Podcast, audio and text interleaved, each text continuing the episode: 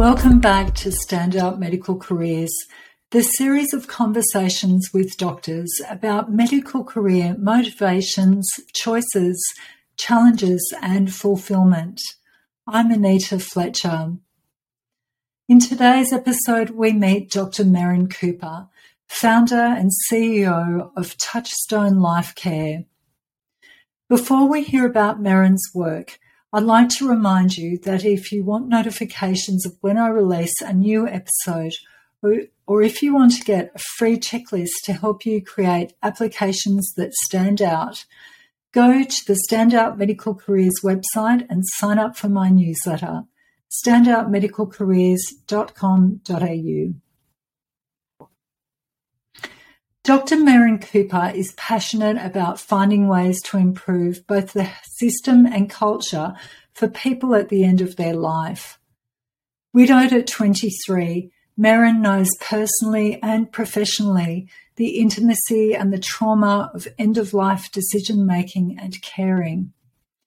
She has worked in palliative care in outback Indigenous communities, in some of the poorest communities in the world and in the world's most advanced hospitals, where 97 year olds receive CPR but their families do not visit.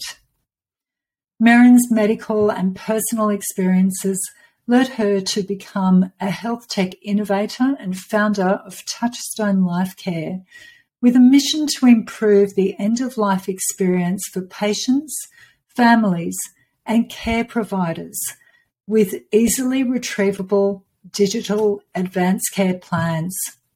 She is a key person of influence within the death and dying sector. Good morning, Merran. Thank you very much for joining me today. I'm really happy to have you on the Standout Medical Careers podcast. How Thank you, Anita. It's always an it's fun always talking with you and a real honour to be asked to be on this podcast. Well, it's great. So let's get into it. I remember our meeting a few years ago when I was working for the AMA and you were working as a JMO at Hornsby Hospital. How did you go from being a doctor to running Touchstone Life Care? Great question, and it's taken quite a few years, but the beginnings of it happened while I was working as a JMO. And my very last day working as a JMO was one that I keep in my memory and it keeps motivating me in the work I do now. There was one lady, it was nine o'clock on a Saturday night, she was 96. She'd been in for three weeks with septicemia She'd been brought in from a residential care facility uh, and she had non-verbal dementia. So um, her son also had non-verbal dementia. So there was nobody to talk with her about what she wanted. Mm. For three weeks, she was treated with IV Vanc, IV potassium. She pulled those cannulas out every shift. We ended up restraining her and putting them back in. She spat out all of her orals for potassium. And when I spoke to the boss at the time, I said, I don't want to keep recannulating this lady. She clearly doesn't want this. The boss said, if we don't give her any more IV potassium, she will develop life threatening hypokalemia, meaning she would fall asleep and die. But the boss said, we will go to theatre and put in a PICC line for her that she won't pull out. And three weeks later, it got infected and she died miserable and alone and in pain, still in the hospital. Left alone, that lady would have been able to be in her own residential care facility with familiar faces, familiar sounds around her, and she would have died there, but in, in a sense of calm and with adequate pain relief. So instead, she had six weeks of trauma. On the same day, I had six other patients similar. Mm. Septicemia, and one little lady had many spinal fractures from osteoporosis. She had gone from neurosurgeon to neurosurgeon. She was about to be moved to yet another hospital for yet another operation. And when I sat with her, she said, I don't want to go. Can they please just leave me alone? but she had not had the courage to say that to a doctor. And of course, she didn't have the courage. She was 47 kilos in a gown that didn't do up at the back on morphine. There was nothing sort of assertive about her to be able to speak her truth to a doctor in a hurry with a, you know, stethoscope around. So that's when I realized we need to encourage people to do their advanced care planning before they get into hospital. It's not something that is a DNR slash non DNR that's done rapidly pre-operatively. It's something that needs time and empowerment. So what happened was, um, because I was an older JMO, I was able to have discussions with some of the bosses who would sort of chat to me in a different way. And some of them, one respiratory physician said to me, Merran, our hospitals are bed blocked with people with dementia and pneumonia, and I can fix them all and send them back. But is that actually the right thing? And this was after we'd had to restrain a little lady with dementia and pneumonia to put down a third nasogastric tube that she'd pulled out. And it was just putting the staff into misery and stress, as well as the families and doctors. So um, I started to research advanced care plans. I realized pieces of paper are useless. They get coffee spilt on them, left behind in the ambulance. All of us as doctors has, have looked at an advanced care plan that didn't make sense or tried to thumb through 26 pages while giving CPR. Useless. So I found a software developer and from a background that I had in decision aids, uh, we made a web app so that people can ask all the questions, answer some questions, and then derive a PDF from their answers that is held on the cloud. And that means it's available on people's phones, in the GP clinic, in the ambulance, in the residential care, and inside hospitals. So that was the big picture over three years ago now. And the word for something that is available in many places in the health system at once is interoperable. Interoperable means you can pull up your advanced care plan half finished and finish it at the GP, or you can check it with your lawyer. You can send it to your neighbour. And then we've added in a QR code so it's scannable in an emergency. That word interoperable is now a bit of a buzzword in health and digital health and it's about empowering patients along the journey in this fragmented health system. So that meant I had to learn tech, I had to learn business, I had to learn getting investors, uh, impact investing, and importantly, um, law, legal stuff, because advanced care planning is sort of got this. It's, it's one of the biggest barriers to advanced care planning is people's fear of medico legal uh, responsibilities. And it's a classic story of fear driving people's inaction. And when we are introducing change, you, fear is the big thing you come up against. So doctors, lawyers, everybody, even uh, support workers in home care situations, understandably, their very first fear is what happens to me if I help somebody do their advanced care plan and it's not right? You know, their own medico-legal responsibilities. But the truth is, when a person does an advanced care plan as a common law advanced care directive, the person helping them is under no legal threat unless they are trying to lead them in any way.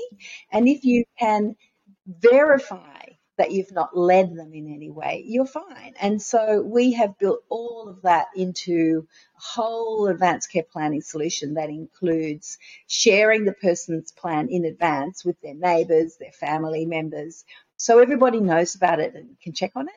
So a big driver also is prevention of elder abuse. So advanced care plans work both ways. It, they don't only prevent over medicalisation that you may not want at the end of life, but they also prevent somebody coming in and their their their son or daughter who might have inheritance impatience saying to the ED doctor, "Mum doesn't want anything. She's good to go. Don't worry about her." And doctors have got good antenna for this when there are red flags, that's when we go, I think I'm just going to ring around and check. and discuss with my colleagues. So we've actually built in this sharing mechanism under the guidance of Professor of Data Information and Privacy, which allows a person's advanced care plan to be shared ahead of time, discussed, and all of those people know it and they know what it is live. So that if you change your advanced care plan on our site, it's like a Facebook page. Mm. That's what everybody sees. They don't see what was there yesterday, they see what's there now, live. So it's an advanced care plan that is held on a URL not on a piece of paper. Fantastic. Thank you, Merran.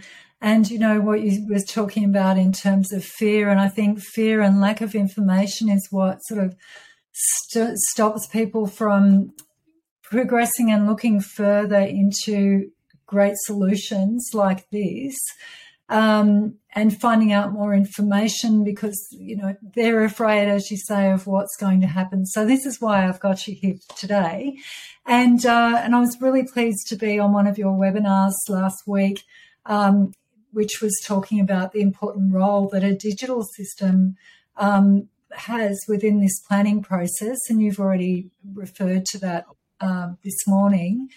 Um, and the phrase "nothing left unsaid" really resonated strongly with me.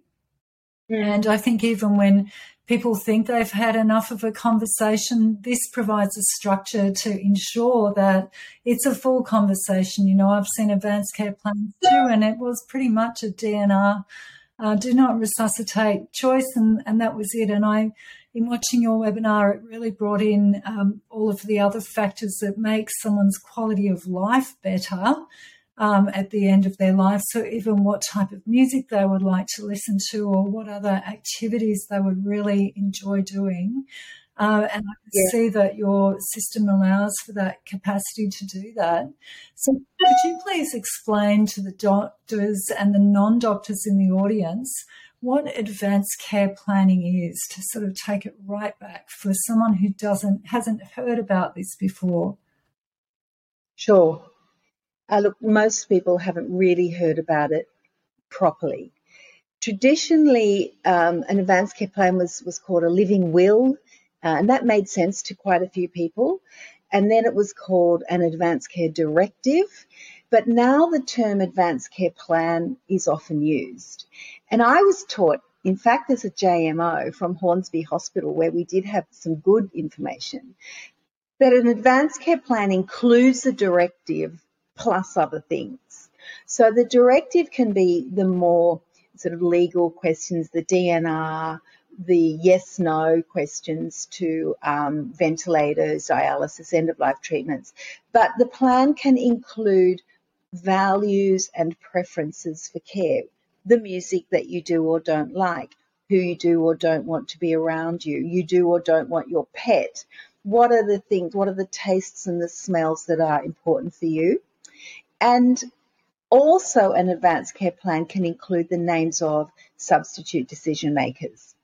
And we can get really carried away with the law, but in Australia, there are two types of law there is statutory law and case law or common law. Doctors work under common law. We must remember that because it's federal.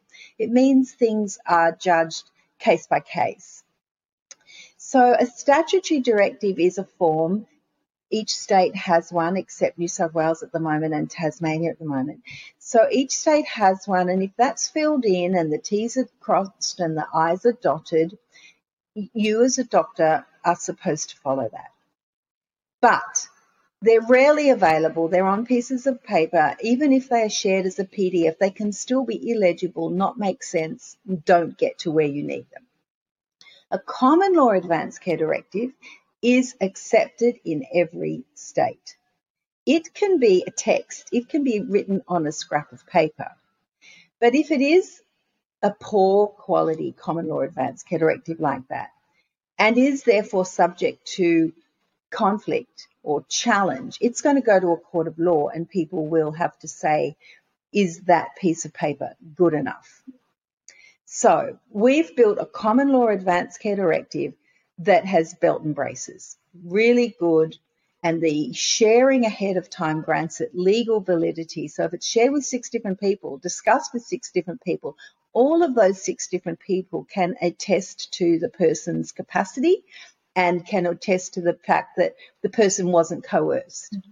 So if it ever is challenged, and it's less likely to be because you've got buy-in from all these people, if it ever is challenged, there's evidence in six people, from six people that the person was not coerced and they did have capacity to make these decisions. And that brings us to another question that um, impacts doctors to a large degree, and that's around capacity. So capacity is not a blanket term, as we know. Your capacity to make decisions about your mortgage is different to your capacity to make decisions about whether you want to taste for pleasure when you've got end stage pneumonia. Do you want nil by mouth and a nasogastric tube, or do you actually want to try some nice tastes just for pleasure and risk that you might get a pneumonia from that? So capacity is attributable to the the issue that you are making decisions about essentially the person needs to be able to say back to the doctor that they understand the consequences of their choices. And so if somebody has already lost capacity and they are pushing away food or they are pushing away or pulling out cannulas, they can't really explain to the doctor the consequences of their choices, even though their actions may indicate they don't want you to do what you're doing any doctor could possibly argue that that person was unable to explain to me the consequences of their choices. Therefore, I deemed they didn't have capacity. Therefore, I kept doing these brutal treatments to them according to the, the guidelines or something. So um, it's really important to tell patients to do their advanced care planning ahead of time. GPs have got one minute they just don't have time to do a proper advanced care plan. But what we've designed is something the patient can start at home, take to the GP, ask just the questions that they need the GP's advice on, and then finish it off at home. So we've tried to come up against obstacles, whether it be obstacles around timing, around the law, around how do you share, how do you marry the need for confidentiality with the need for sharing? How do you make, how do you bridge the need for ease of use by a 90 year old, but also a comprehensive advanced care directive. How do you meet the needs for somebody to talk about all their values and preferences? And they can take a long time, but that's not what you need in an emergency. In an emergency, you need at the top of the page, yes or no to DNR, yes or no to ventilation. So we've actually been able to design a system that meets all of those supposedly contradictory needs. Yeah. Well, as I say, I've seen a snapshot and looks excellent. I'll be filling mine out. Um, and, and when is the right time actually to make an advanced care plan? And is this type of planning only for unwell or elderly people to think about? Yeah, no, it's um, it's for all of us to think about. It, an advanced care plan is having the most important conversations with the people you love the most. And it's never too early to do that. So you can start by saying, I want to chat to you about something that's important to me. Um, if anything was ever to happen to me and I couldn't speak for myself, I want you to know the medical care I want. And I want you to know the life outcomes that are acceptable to me. And it, and it gives you an opportunity to say to somebody, if anything happens and and and I am facing dying, I want your eyes to be the ones I'm looking into. I want you to be there holding my hand. There isn't anybody else I want around me. Or you say that to your children. You kids are precious to me and I would love you to be there with me. I don't want to be separated from you. I would rather have some be conscious for a while and I would rather have you in a room around me together than linger on and on on in an ICU. Or you might say, I am a fighter. I will want to live on as a quadriplegic. If I can't move, if all I can do is twinkle my nose, I want to be alive and kept alive. Now, that doesn't mean a patient will get all the treatment they want, but they are giving consent or refusing consent. So an advance care plan is an anticipatory document done in advance and it's essentially giving and refusing consent to medical treatment, but it's a it's a decision aid also for the doctors and the families who are going to have to make decisions about that person. So you want to give them as much information as you can in conversation and in an actual document. And for our elderly folk, if you do have somebody who is becoming losing some cognition and you know getting dementia, it is hard because denial is up there with fear. And so you have to try and approach these conversations with your loved ones or even with your patients in a really gentle, tender way. Um, Dr. Kathryn Mannix has written a beautiful book called Listen. We've got a film on our website called Dying Start the Conversation, and it talks about silence, sitting in silence, and being comfortable with that and not having to hasten a conversation. So saying and being vulnerable and authentic. So saying to a patient or your loved one, Mum, look, I, I'm concerned about some things and I would really like your opinion about these. If anything was to happen to you medically and you couldn't speak for yourself, I would like to know what medical care you want. Can you tell me the sort of medical care you would want me to tell your doctors about that you want? Start with conversation. And then it goes, well, do you know what? If I, if I do have to speak with your doctors, I'm going to have to give them something that that proves we've had this conversation. And and I think that's called an advanced care plan. And I think that it would be really helpful to me if we could fill that out together. So if anything happens, and let's hope it never does, but if anything happens, I know what you want and I can almost prove it to the doctors so that you get the treatment you want faster. Because when doctors have to fish around for an advanced care plan, ring around the family members, that is precious hours that are lost. Very often, when it's an elderly person or an end stage cancer, what they need is pain relief. Hmm. What they need is adequate pain relief. And they miss out on that because a doctor is worried that if they're not giving them all the interventions, there'll be problems. Or they are out there trying to find an advanced care plan and trying to ring around a family to find out who knows. I've been that JMO.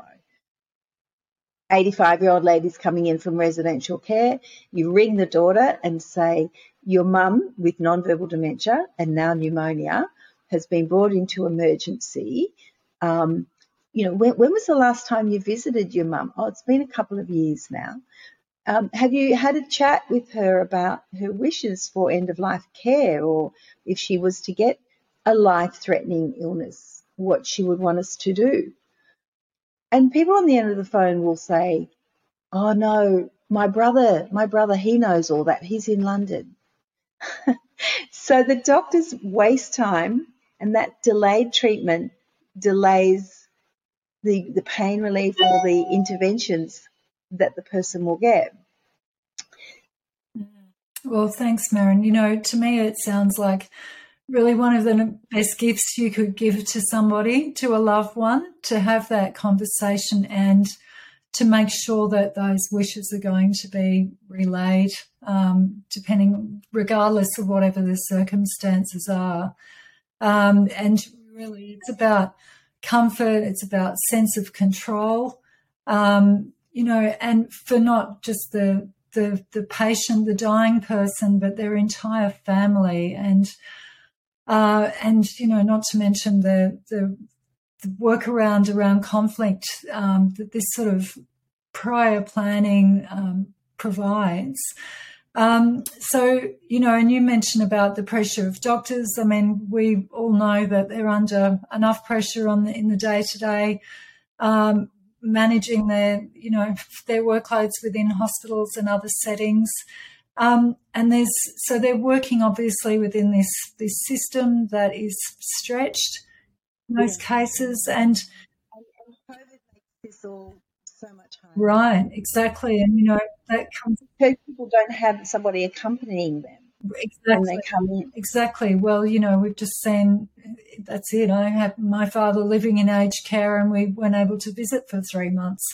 Um, and we were fortunate actually in being able to um, spend time with him in his last weeks. But I was very mindful of the fact that a lot of people, um, that was up to their aged care provider to make that decision.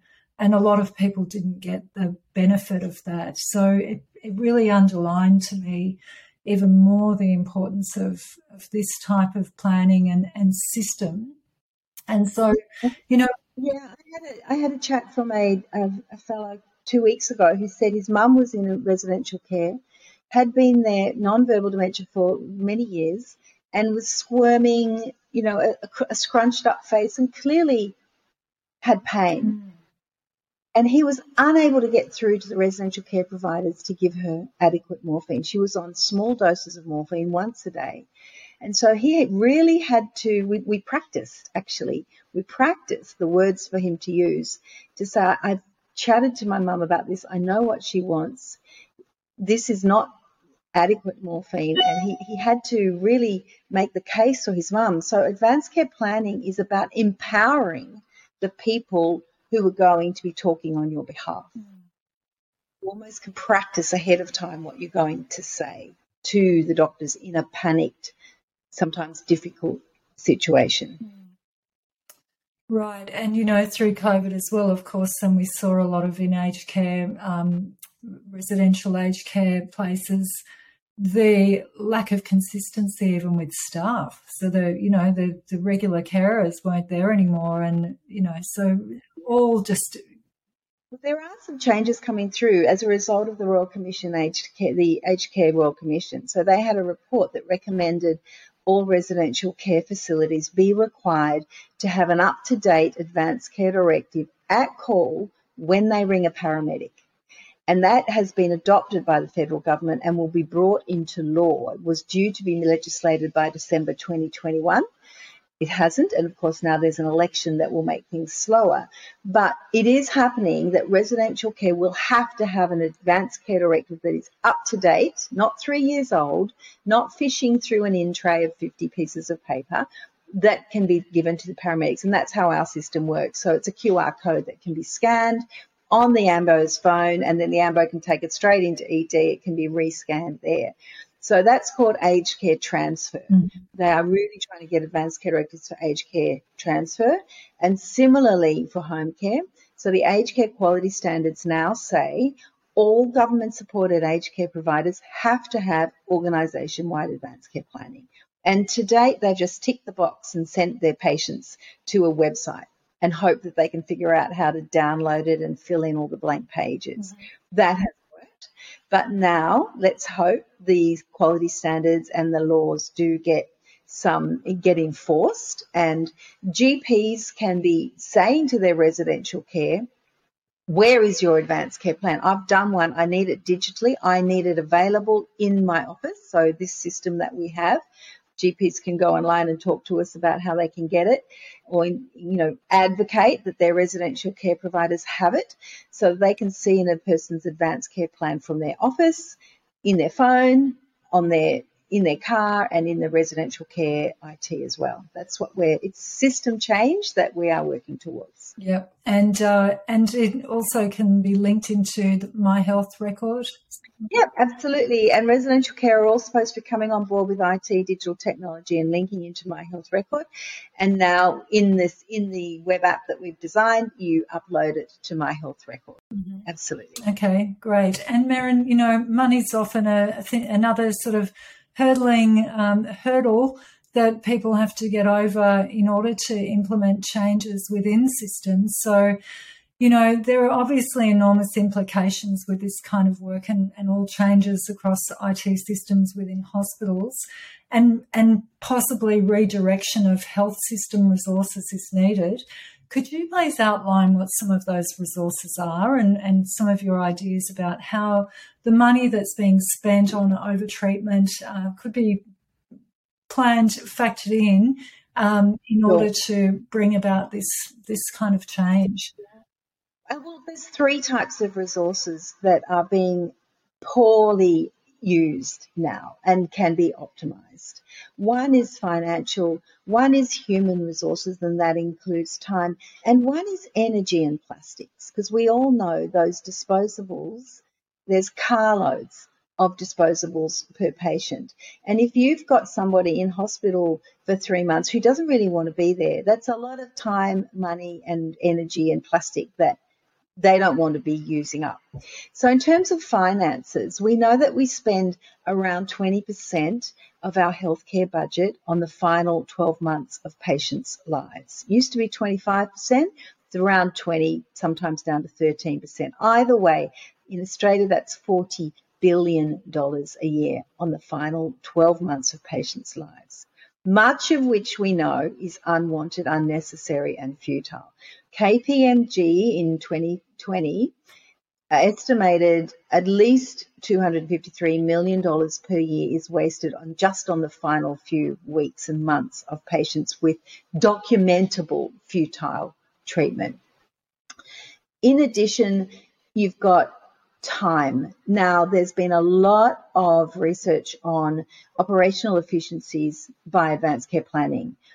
It decreases conflict within a workforce, so within ICU, what are we going to do with this patient?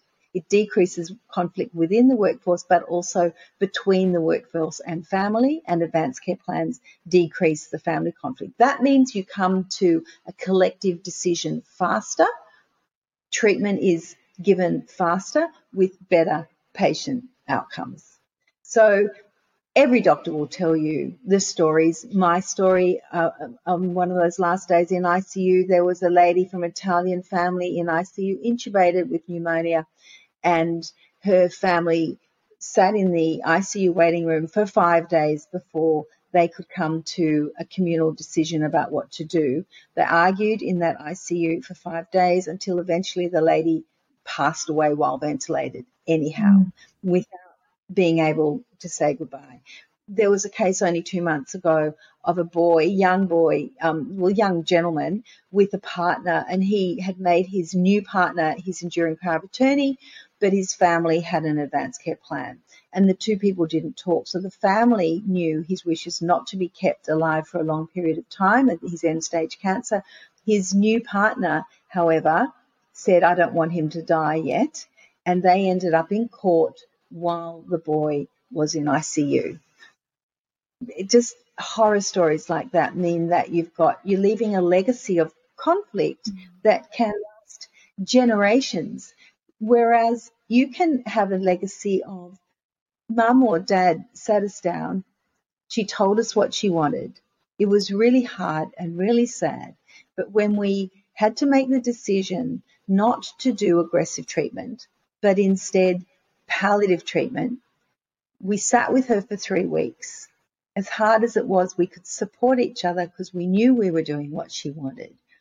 And we had a chance to say goodbye, nothing left unsaid.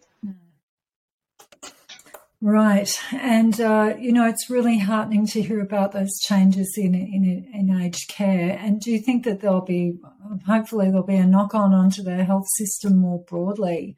Um, yeah, so there are in EHR they're bringing in SMART FHIR apps now. So there are lots of um, apps around which you can't really get onto within hospitals, but as there are a thing called SMART FHIR apps which can connect with Cerner and Epic and InSystem, some of the EHR, then doctors within the hospital should be able to access some of these apps from within EHR, as well as, you know, My Health Record.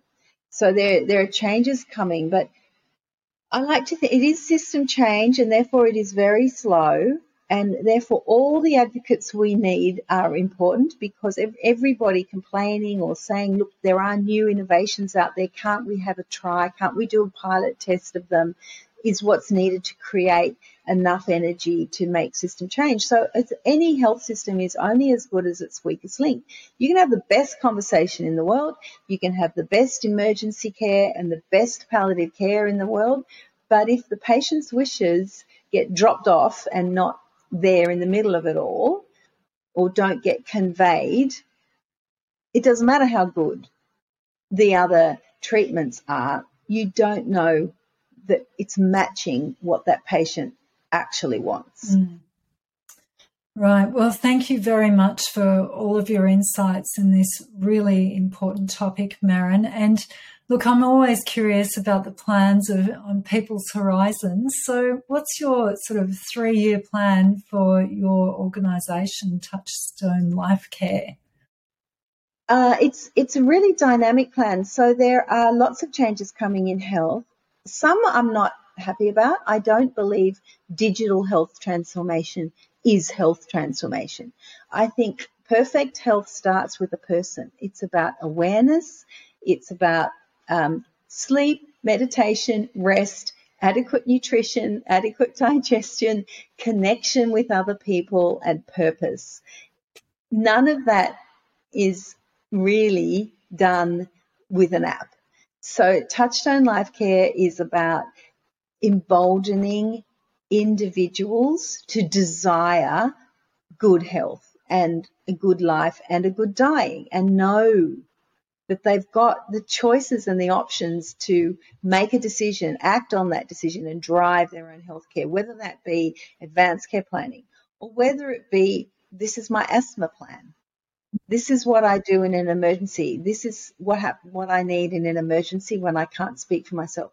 Whether it be a mental health plan, they all need to be interoperable so that the person owns it, they drive it, they started at home, and it is their wishes, their plan that gets discussed, their goals of treatment that drive every piece of healthcare that is then given to them.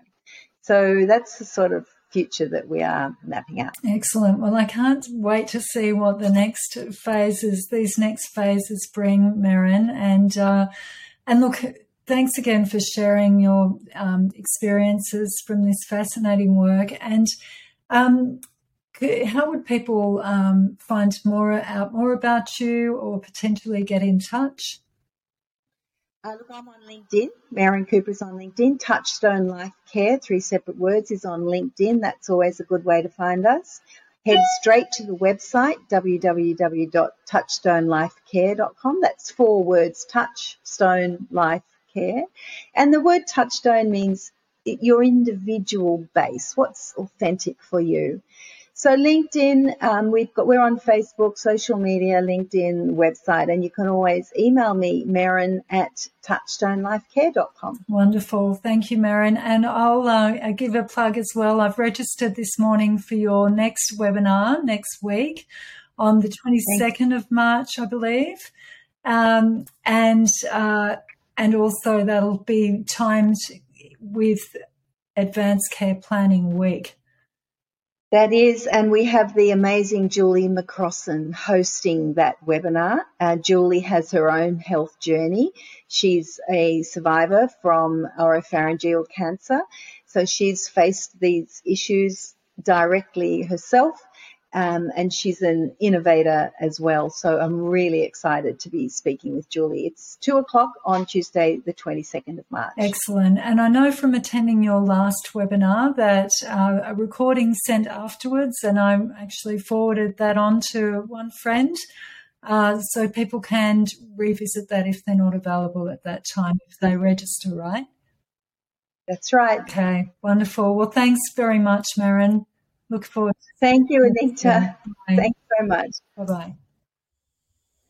Thank you very much for listening to this episode of Standout Medical Careers.